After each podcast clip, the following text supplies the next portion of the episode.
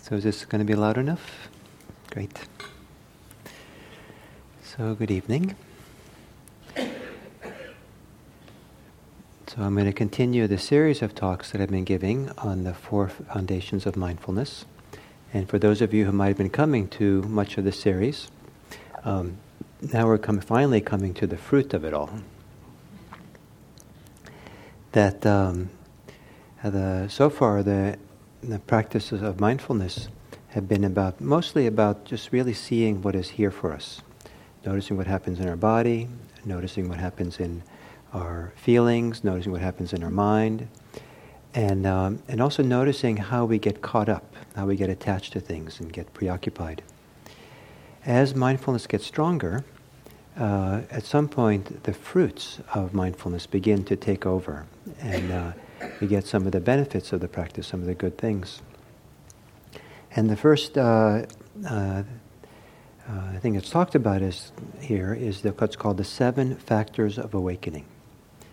And at some point in doing mindfulness practice, these seven factors of the mind uh, begin standing out in highlight and become a refuge for us, a support for us. And um, so these are the set called the seven factors of awakening. These seven are mindfulness, uh, investigation, energy, joy, tranquility, uh, concentration, and equanimity. I'll go through them. And um, so today I, I, heard a story from a colleague, a wonderful Dharma teacher named Adrian Ross. And uh, she told a story of um, taking the bus where she lives. I think kind of a, lo- a little bit longer distance, so she was in the express bus. It was apparently winter and raining in Vancouver, where she lives. And there was an uh, uh, older lady who got on the bus, not realizing it was an express bus, and she was going to the hospital. But the bus was, doesn't stop at that stop at the hospital. Uh, it's an express bus. And um, but the bus driver at some point understood that she was wanted to go to the to the hospital. It was raining, an old lady, and all that. So um, he uh, pulled over where he was not supposed to pull over, and then helped her down and pointed her how to get to the hospital. And um, and apparently this bus driver did was paying attention to the the, the passengers this way, a number of ways through the ride and Adrian said, as as bus ride continued, um, the mood in the bus got better and better because of how this bus driver was treating people. And so, at um, when Adrian got off the bus, she went over to him and said, "Thank you. You just made my day with all your kindness to these passengers." And then bus driver said, "Oh, and you just made my day in recognizing what I'd done." Isn't that a nice story? So um, the idea of recognizing the good things is a very supportive thing. Uh, the idea of recognizing the unskillful states of mind is also helpful. And it kind of works like this. Um, another analogy is that um, if you have a greenhouse that's kind of covered with curtains, and you keep it hot and moist in there, the, the plants that you want to grow won't grow. They'll grow kind of funny and wilty and pale. But the mildew and mold and stuff will just kind of have a heyday. Just grow and grow and grow in the dark. Dark, humid, hot. But if you pull the curtains on the greenhouse and the sun comes in, all the mold and mildew dries up and the plants have a chance to grow. So it's that way in our minds. We have all the stuff in there that can grow. Lots of things can grow. But if you keep it in the dark, guess what grows? It's the mildew and the mold and the fungus and I don't know what, the yucky stuff. But if you put it in the light, it lets a whole other thing begin to grow. And the yucky stuff begins to kind of wither up. So, in the terms of this practice of mindfulness, there's um, the primary reference point for, I guess, the mildew or the mold or the yucky stuff is um, the, called the five hindrances. We talked about that a few weeks ago. And these are the five powerful forces of the mind that operate as black holes in the mind. So you get involved in strong forces of sensual desire, and you can get pulled into a rabbit's hole, and it takes you know a long time to come out. You kind of this gravitational pull is so strong; it's like a black hole. You light goes in, and doesn't come out. They say. And or uh, ill will or hate, you go in that rabbit hole, and it might take a while to come out, even though you're angry. Uh, sloth and torpor, restlessness and worry, agitation, fear, and then doubt. These are all kind of, these can grow, and if we stay in the dark, we can get pulled into them, and they get stronger and stronger until sometimes we do something terrible in the world, and then we kind of wake up because we got, get feedback.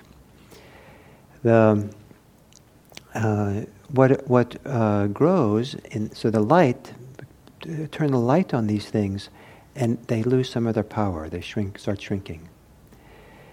At the same time, as we bring light into the system, we, uh, the seven factors of awakening begin growing at some point.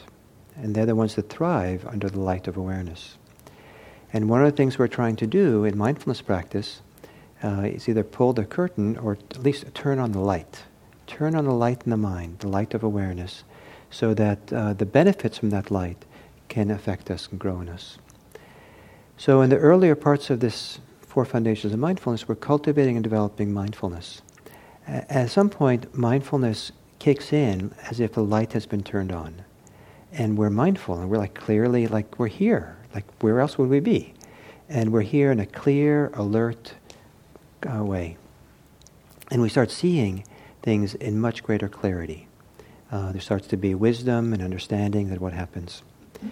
And at some point, as the light gets turned on and the mindfulness gets strong, then uh, the other factors of awakening begin to arise, mindfulness being one of them.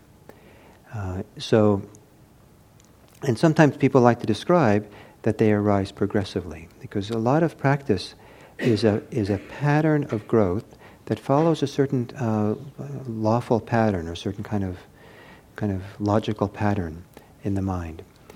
So, first, uh, to have really strong mindfulness, to really kind of be here in a strong, present way, it tends to then follow in, its, in the wake of that uh, interest in what's happening here.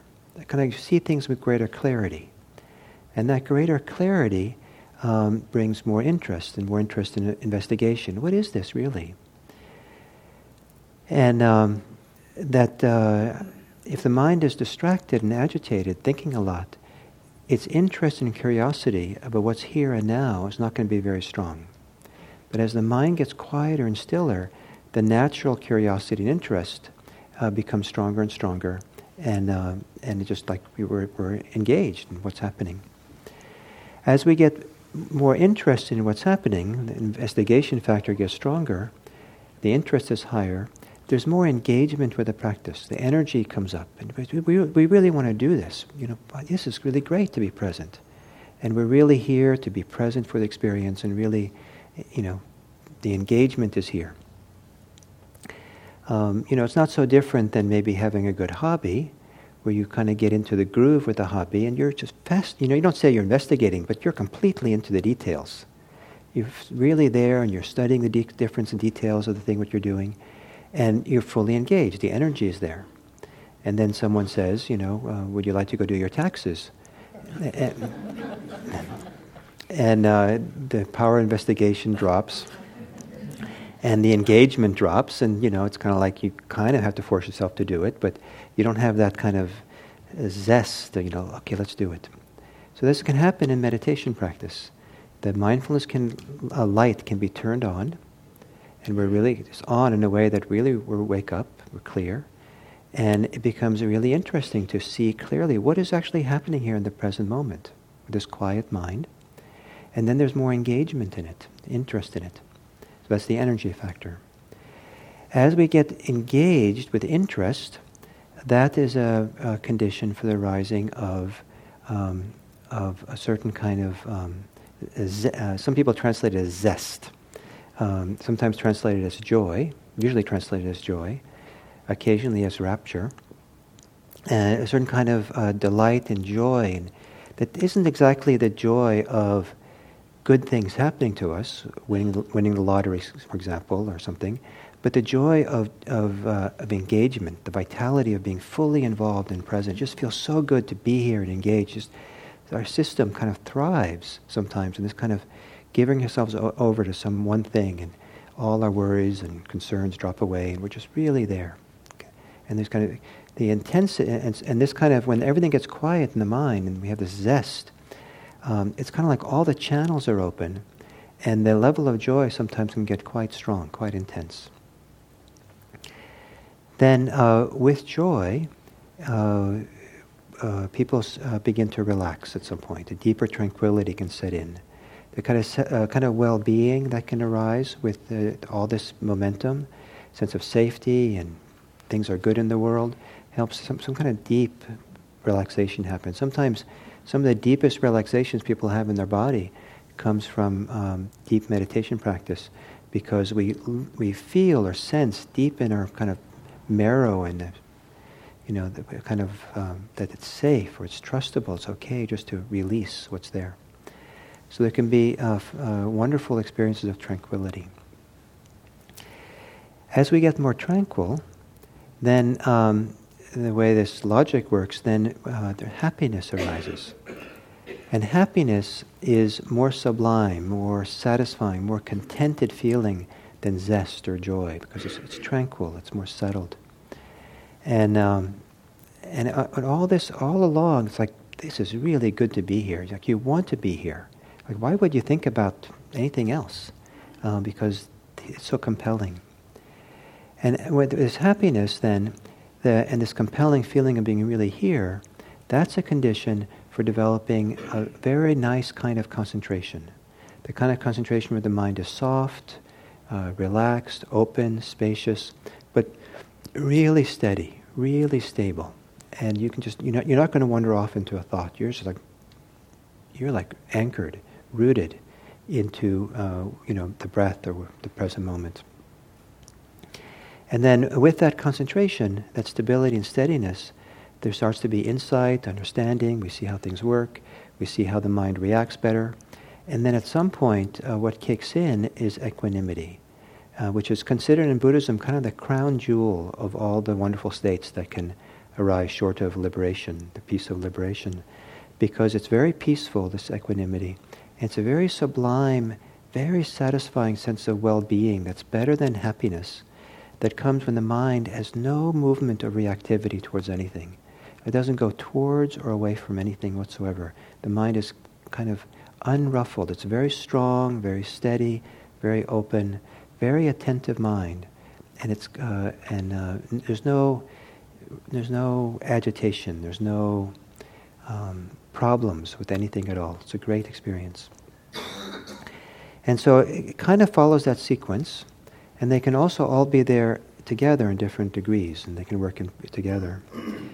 As mindfulness practice gets stronger, uh,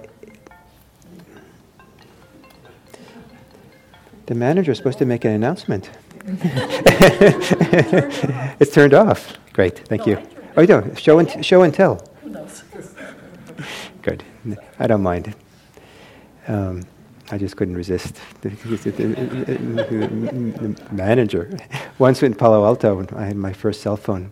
Um, we were um, doing walking meditation in the hall, and someone's cell phone went off.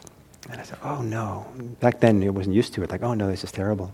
How could this be? And, and he kept going, going. They should, who's not paying any attention? They should turn it off. You know, what's going on? On and on and on. And, and by now, it was my phone in my back pocket.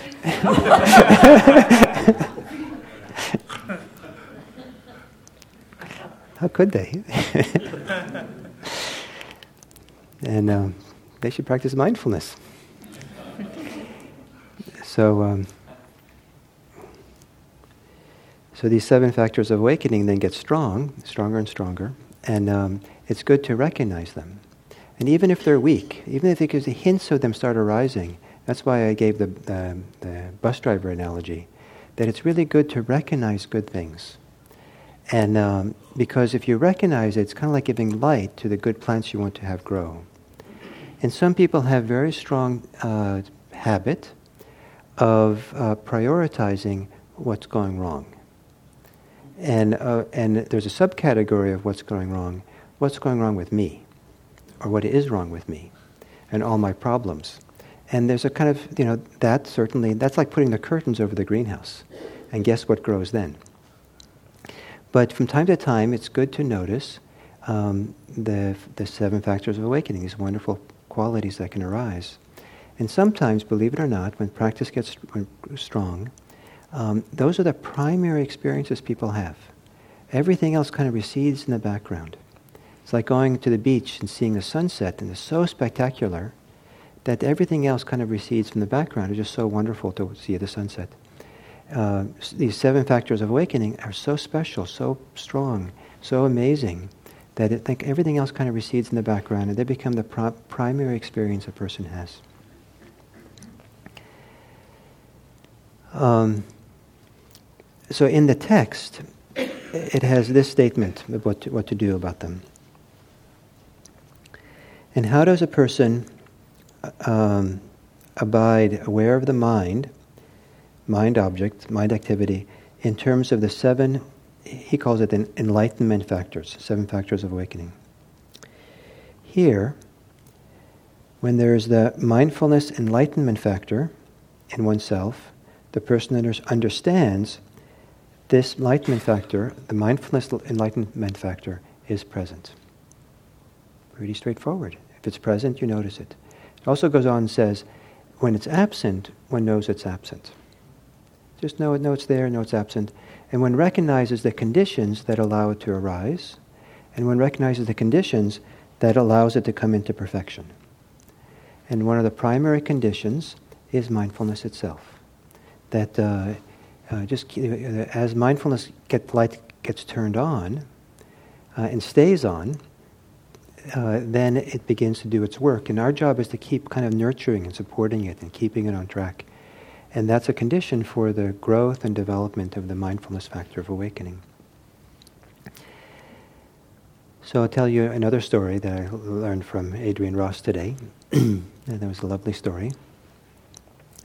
Um, she tells a story of Ajahn Chah walking out in the countryside with some of his disciples, students, and he saw a um, big boulder on the side of the path, and he said to the students, uh, "Is that boulder heavy?" And um, and the student said, "Yes, it's really heavy. It's a big boulder." And Ajahn Chah said, "It's only heavy if you try to lift it."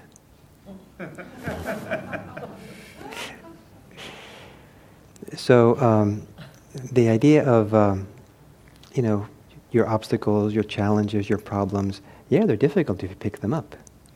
Do you have to pick them up?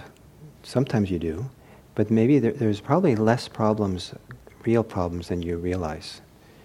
Um, there's a famous saying by someone, I forget who it was, some of you know. I've had a lot of problems in my life, most of which never happened. so, um, so the um, if you pick up a boulder, it's really heavy. Put it on your back, and to, it's hard to walk. Right? It's like this big thing, and you're under it. So when, when uh, Adrienne, for some reason, when Adrian told the story, my mind went off a little bit on a tangent about understanding. Why in the world in English do we say understand? Stand under. Does anybody know? How do we get to that? Now, I speak Norwegian, and in Norwegian, they, they, the word for understand also has the stand part in it. So it must be a kind of northern, Nordic, English, Anglican, Germanic kind of thing. And um, however, in Norwegian, they put the word uh, uh, um, in front, in front of stand. It's uh, full full store, like the English word, uh, like uh, F O R E in the for. So it's for stand. It's like rather than understand. So these English people have to struggle standing underneath everything. No wonder it's such a burden. But the Norwegians get to stand in front of it, you know, and look at it, you know, and be really present. And I like that that you stand there and you look at something, kind of, rather than under it. And, uh, and, and uh, so anyway, in this, in this uh, text, it says you understand that mindfulness factor, factor is there. Uh, I would like to propose a new English word. And um, I think that uh, one of my arguments with some of my literary friends is that I believe English is a very fluid and flexible language. And my friends say, no. so um, the new word is overstand. yeah, I, I understand that. Uh, isn't that kind of isn't that kind of how you stand over it? You have a bird's eye view. You understand it, you're, and you're not under the bur- under the burden of having to look up at it. You know, it's like you're stand above it, and if you really overstand something, you're free. You're standing free of it. You've stepped out of it. You're out of the muck. You know, if you understand, you're still in the mud. Yeah, I understand where I am, but I'm drowning. But overstand, you've gotten over it. You're on top of it. So, what do you think of that? You, you overstand? No, oh. we have someone who doesn't believe in changing the English language. oh well, I tried. And um, so, anyway, so but the more important point is um, the not the idea of changing the language, but the idea of uh, what does understanding do for us. And uh, there's something very significant about seeing, being very mindful, understanding what's there, and in that understanding, becoming free of what we know. Knowing something so clearly that there's a kind of uh, independence from what we know. We're not caught, we're not entangled. And so to really see these beautiful states of mind, mindfulness, investigation, energy, joy, tranquility, happiness, concentration, and equanimity, to really see them in such a way that we're not attached to them or wanting them or afraid of them, but can have this kind of clear seeing, understanding of them, so that they keep growing and shine more and more. As that happens, then we get quieter and stiller, and the mind gets softer. The mind has less and less attachments in it. And at some point, then um, some of the boulders we're carrying will put down. And that's one of the functions of this whole path of practice is to put down the burdens that we carry. Uh, they use the word burden uh, in, in the ancient language for the things that we carry all the time that we don't need to carry. So, what is your burden? What is it? Your attachment? What are you holding on to? What is the, you know, the boulder that you're carrying that doesn't really need to be there? And it's sometimes hard even to know you have a boulder. It's hard to know how much work you involved in whole, propping up a sense of self, propping up the desires and the fears, and propping up the suffering you're holding on to. And to learn how to put those boulders down, to put the obstacles down, uh, takes, um, uh, uh, you know, sometimes takes a lot of clear mindfulness. And it also is really helpful to have this tremendous sense of well-being that comes from the seven factors of awakening because then it's then you realize with that sense of well-being, uh, it becomes kind of obvious. Why would I keep growing mold? Why would I keep slime? Why would I keep carrying this big, big boulder when I have this much better thing happening? And so the letting go practice of Buddhism can be clearly seen as not a diminishment of who you are, not the loss of anything, uh, uh, you're not, you don't end up with less by letting go. You end up with more. You end up a more fuller experience of these factors of awakening, fuller experience of freedom and peace. So, the four foundations of mindfulness are practices of cultivating stronger and stronger awareness. And as the awareness becomes strong enough, at some point the light gets turned on. Until that point, we keep having to turn it on over and over again. And it stays, stays for a moment and then it goes off. Turned on, stays for a moment, goes off. But at some point, the light stays on in the mind, and the mindfulness, the awareness just stays. It's really here. And then it becomes interesting to start noticing these factors of awakening beginning to grow inside of us. And, uh, and it becomes quite compelling, quite interesting to see this amazing capacity the mind has for beautiful states of mind um, that uh, are not dependent on anything going right in the world around us. It's not dependent on, you know, things of the world. It only depends on the strength of the mind that gets developed. So those are the seven factors of awakening.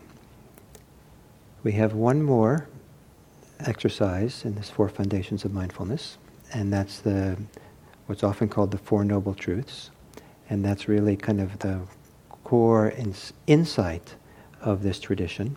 And so the seven factors awakening are building to having this insight that really allows us to drop the, the burdens we have. So next week I'll talk about the uh, Four Noble Truths, the Four Truths. So we have some time. Uh, anybody like to ask any questions or make any comments?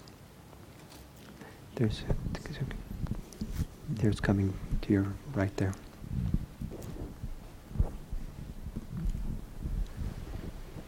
Uh, so one of the You have to hold it. Is, is, is it on? yeah uh, is it working? Yeah, you have to hear. You have to hear yourself in the in the speaker, and then you, you know it's working. Uh, I think I can s- Yeah. hear myself. Yeah, you can hear. t- t- take it further away, and speak. Okay. You hear the difference? Bring it closer. Yeah. Speak. Yeah. Yes, you hear the difference? Okay. Okay, so that's for, that's for all of you to see. Hear, hear that difference? That's really good to know because then you uh, know that everyone can hear. Right. Uh, I think I'm I'm s- in my practice. I'm still at a stage where I'm still uh, kind of going into this on-off thing that you were talking about. Yes. Um, and then there are times when I have Flick, flickering mindfulness. Yeah, it, it it does well, then it goes away. Yeah. It goes through, in fact, other things like the dark parts, like the anxiety or whatever you're dealing with. Something I have noticed lately is that uh, I'm feeling a little weary with my practice. Mm. I'm feeling like it's a constant project. It's just like this is is this ever going to work? Like what's going on? Like is it? How long am I going to sustain with this? Um, a- and I wanted to ask like what to do when you start getting tired of it. Mm, Great, good. I appreciate the question. And uh, there's a variety of things you might try, but one is uh, it might be that you're trying too hard. Um, and uh, and there's uh, maybe too. Um, uh, sometimes it, the practice can be is very important. The practice is very useful. People come to the practice with tremendous need and tremendous tremendous suffering they want to uh, help work with, but sometimes um, it's almost too becomes too important, and so we make so much strong effort. I got to do this. I got. It's so important. We're kind of like it's like the life uh, you know lifeboat for us, and I got to do this. And so um, th- it's very difficult then to have some kind of relaxation with the mindfulness. So you might see that as you're cultivating this mindfulness, uh, equally at the same at the same time, s- uh, see if you can um, uh, relax more deeply. Relax your body, relax your mind, your heart. See if you can relax.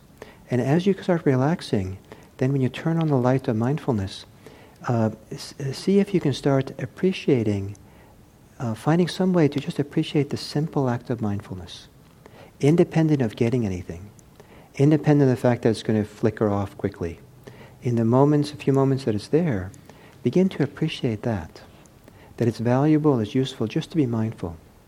Because if you're always looking beyond it, then it starts becoming more like work.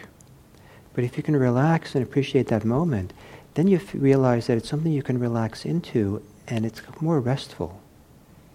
An awareness which is restful. And it might still flicker, but then it becomes more appealing. And then if you keep doing and turning the light on, then slowly it'll probably grow and a stronger, kind of more restful awareness will develop. And you might never overcome your, I don't know if you'll never, but even if you never f- overcome your anxiety and worry, you'll never regret having been mindful because it was so good in its own right. It just felt so nice. But if you're always kind of stra- straining in order to do it right, and in order to overcome the problems, um, then someday you give up mindfulness and you look back and say, well, that was just a lot of work and did, nothing happened. So I would work for a while, put, put aside your problems, which are real. I don't want to diminish them. Try putting them aside and try experimenting with this, your capacity to, for paying attention, being aware, and bring relaxation and see if you can discover the secret of how mindfulness is, feels good just being mindful. There's something about the open awareness, the space, the non reactivity, the non judgment, just allowing things to be, the clarity, just for a few moments. And start appreciating that, and then see what grows out of that. How does that sound? I like that. Thank you. you. Okay, great.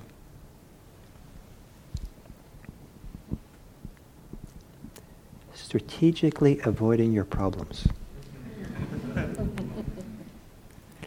Um, I have a question about being in the moment. Yes. And when you're being in the moment um, and just living in the moment and appreciating that, and you have sort of an urge to do something, how do you counterbalance the forethought of potential consequences or thoughts that you'll have after that moment if you rely on sort of what you I don't know if that makes sense, but if you rely on sort of what you want to do in that moment, how do you also think about the future?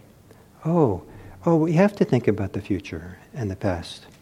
Um, the um, uh, if we only live in the present moment, our life becomes curtailed, becomes less than what it is. You know, the um, know, it was really a challenge when my kids were about four or five and taking them to school, preschool, and they only wanted to live in the moment. And so getting, getting from, you know, the front door to the car, and they stopped to look at every flower and play with the rocks. And, you know, we have to get to school, right? You know, this is not the time to be in the present moment. be in the present moment a different way. You know, be in my present moment with me. the, um, but th- thinking about the future, remembering the past, enriches life and it diminishes life. Uh, they say sometimes, uh, uh, sometimes thinking about the past and the future can kill life, and sometimes it give, gives life to life. It's really great. So, the thing about thinking about the future is, and the consequences of your actions, which means, you know, thing, um, you're, when you're doing that, you're doing it in the present moment. So it's possible to, to know that you're doing it when you're doing it. And so you can take responsibility, you can feel the, feel the effect it has on you, you can stay present and relaxed. And at the same time, you, you can plan and think and consider the consequences. I think a wise life does that. Does that answer your question? Or not so well? Yeah, I guess it's just sort of um, the difference between living in the moment and then maybe focusing on the moment and not on future worries. I guess there's a difference between consequences and worries yeah, worries you tend to be. Chances are, if people worry about the future, they're, they're, they're losing their mindfulness too much. They're giving it up to kind of. Um, but you know, to think about consequences, uh, I think is a, a, sign of a mature life. Okay, thank you. Straight back there.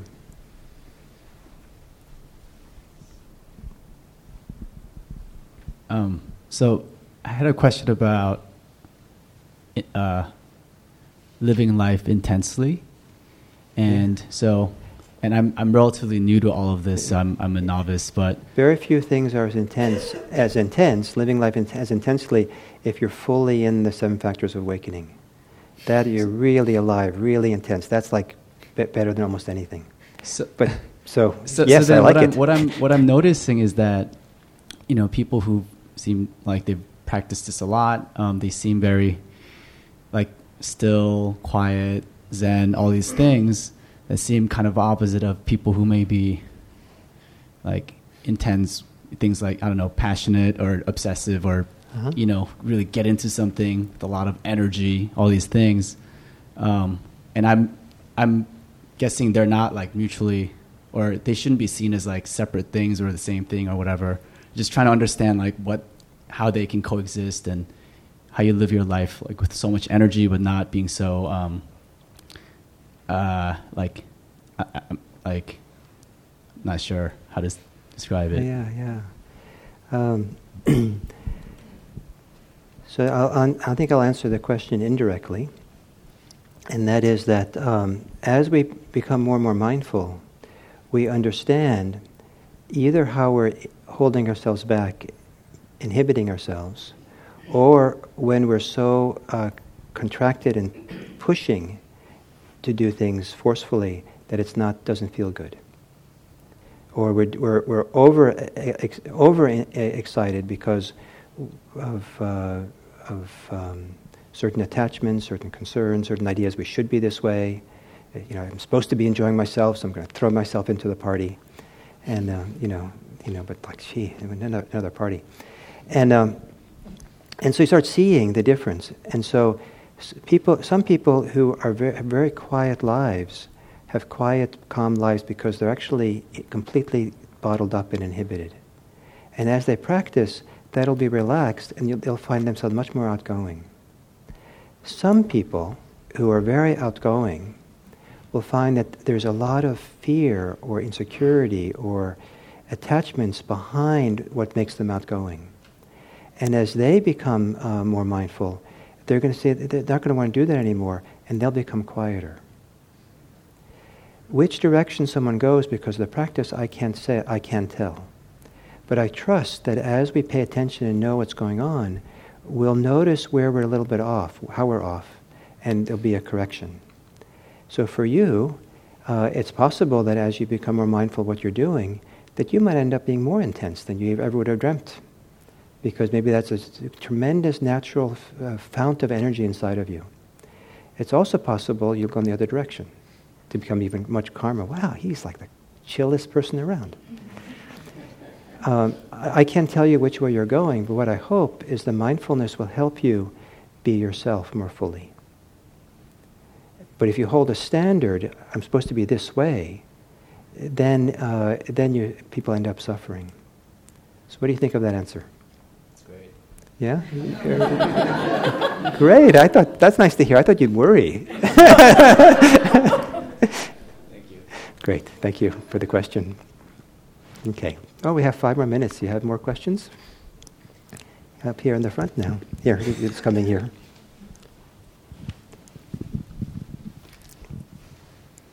So, uh, in my first time here. Welcome. I'm, I'm uh, I've been listening to the podcast for the past three, four years. Uh-huh. Um, and I've been, I've been, I live overseas, so I got few opportunities to come to the U.S. Um, and it was always Midwest, never uh, the West Coast. And I thought, you know, I'm going to be in California. Uh-huh. Uh, I might as well just stop by, so I'll look it up online. So I want to just acknowledge and, and thank you guys for for, for doing this. It's, it's, Thank it's you. been helping they- me they a go- lot. Thank you very much. it has it helped me a lot. Um, one of the things that I've been noticing throughout the years that I've been listening to uh, some of these talks is um, how your environment can be very hard on you if you let it. Yes. Um, and I live in a part of the world where, um, for a person that has, and I feel that I have attachment to being right, um, is very difficult. And that makes me be very judgmental on a daily basis. And this Mm. is getting out of to work, driving my 15 minutes, and going lunch and that kind Uh-huh. of thing. I just wonder wh- what what sort of practical advice advices would be for you to try to understand that the environment will sometimes work against Oh, what you're yes. trying to do and, and, and Yeah. stay strong uh, in your practice Uh, because for me this is the biggest thing is, is the Mm. attachment that I have I don't I'm not the kind of guy that I'm not a car guy I don't have attachment to electronics or any Yeah. any of this thing so it, you should be very fairly easy for me but I had I, I, and I figured out I was listening to uh, uh, Robina uh, Curtis the other day and she said oh some people have attachment to be right I said that's it I got it I figured out how can I said okay now what do I do Oh, if you just realize it, congratulations. This is a big step. Um, and so there's a variety of things you can do, but in terms of the, uh, you know, just using mindfulness, it's very powerful. Um, uh, become more familiar, become an expert, and uh, and how painful it is to do it. I was reading um, a book the other day and, and the name the, the title of the book is Being Wrong Uh huh. And it talks about, and it, again, I saw myself, and, and uh, the author says, uh, we basically think we are right all the time Yeah. about basically everything, Uh-huh. uh, basically everywhere. So the question is, now that you see it, uh, what, what, effect, what effect does that have on you? If you, get, if you get a little bit quiet and notice yourself having this opinion, I'm right, is, is that is it stressful for you or is it delightful and happy? It's, it's actually more stressful. More I'm- stressful. Because before, I Yeah. thought the problem was you. you were wrong. Sure. Now the, I know what the problem is. I'm, I might be right, Uh-huh.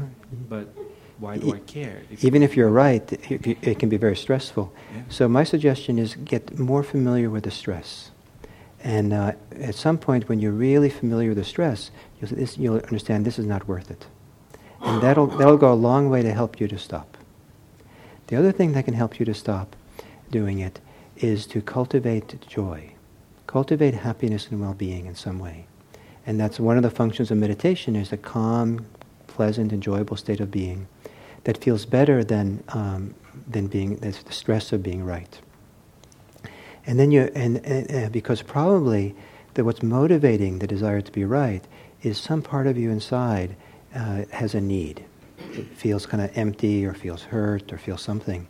And if you can use uh, something like meditation or relationship with good friends or uh, doing good, good deeds in the world, do something that kind of feeds a sense of well-being deep inside in your heart.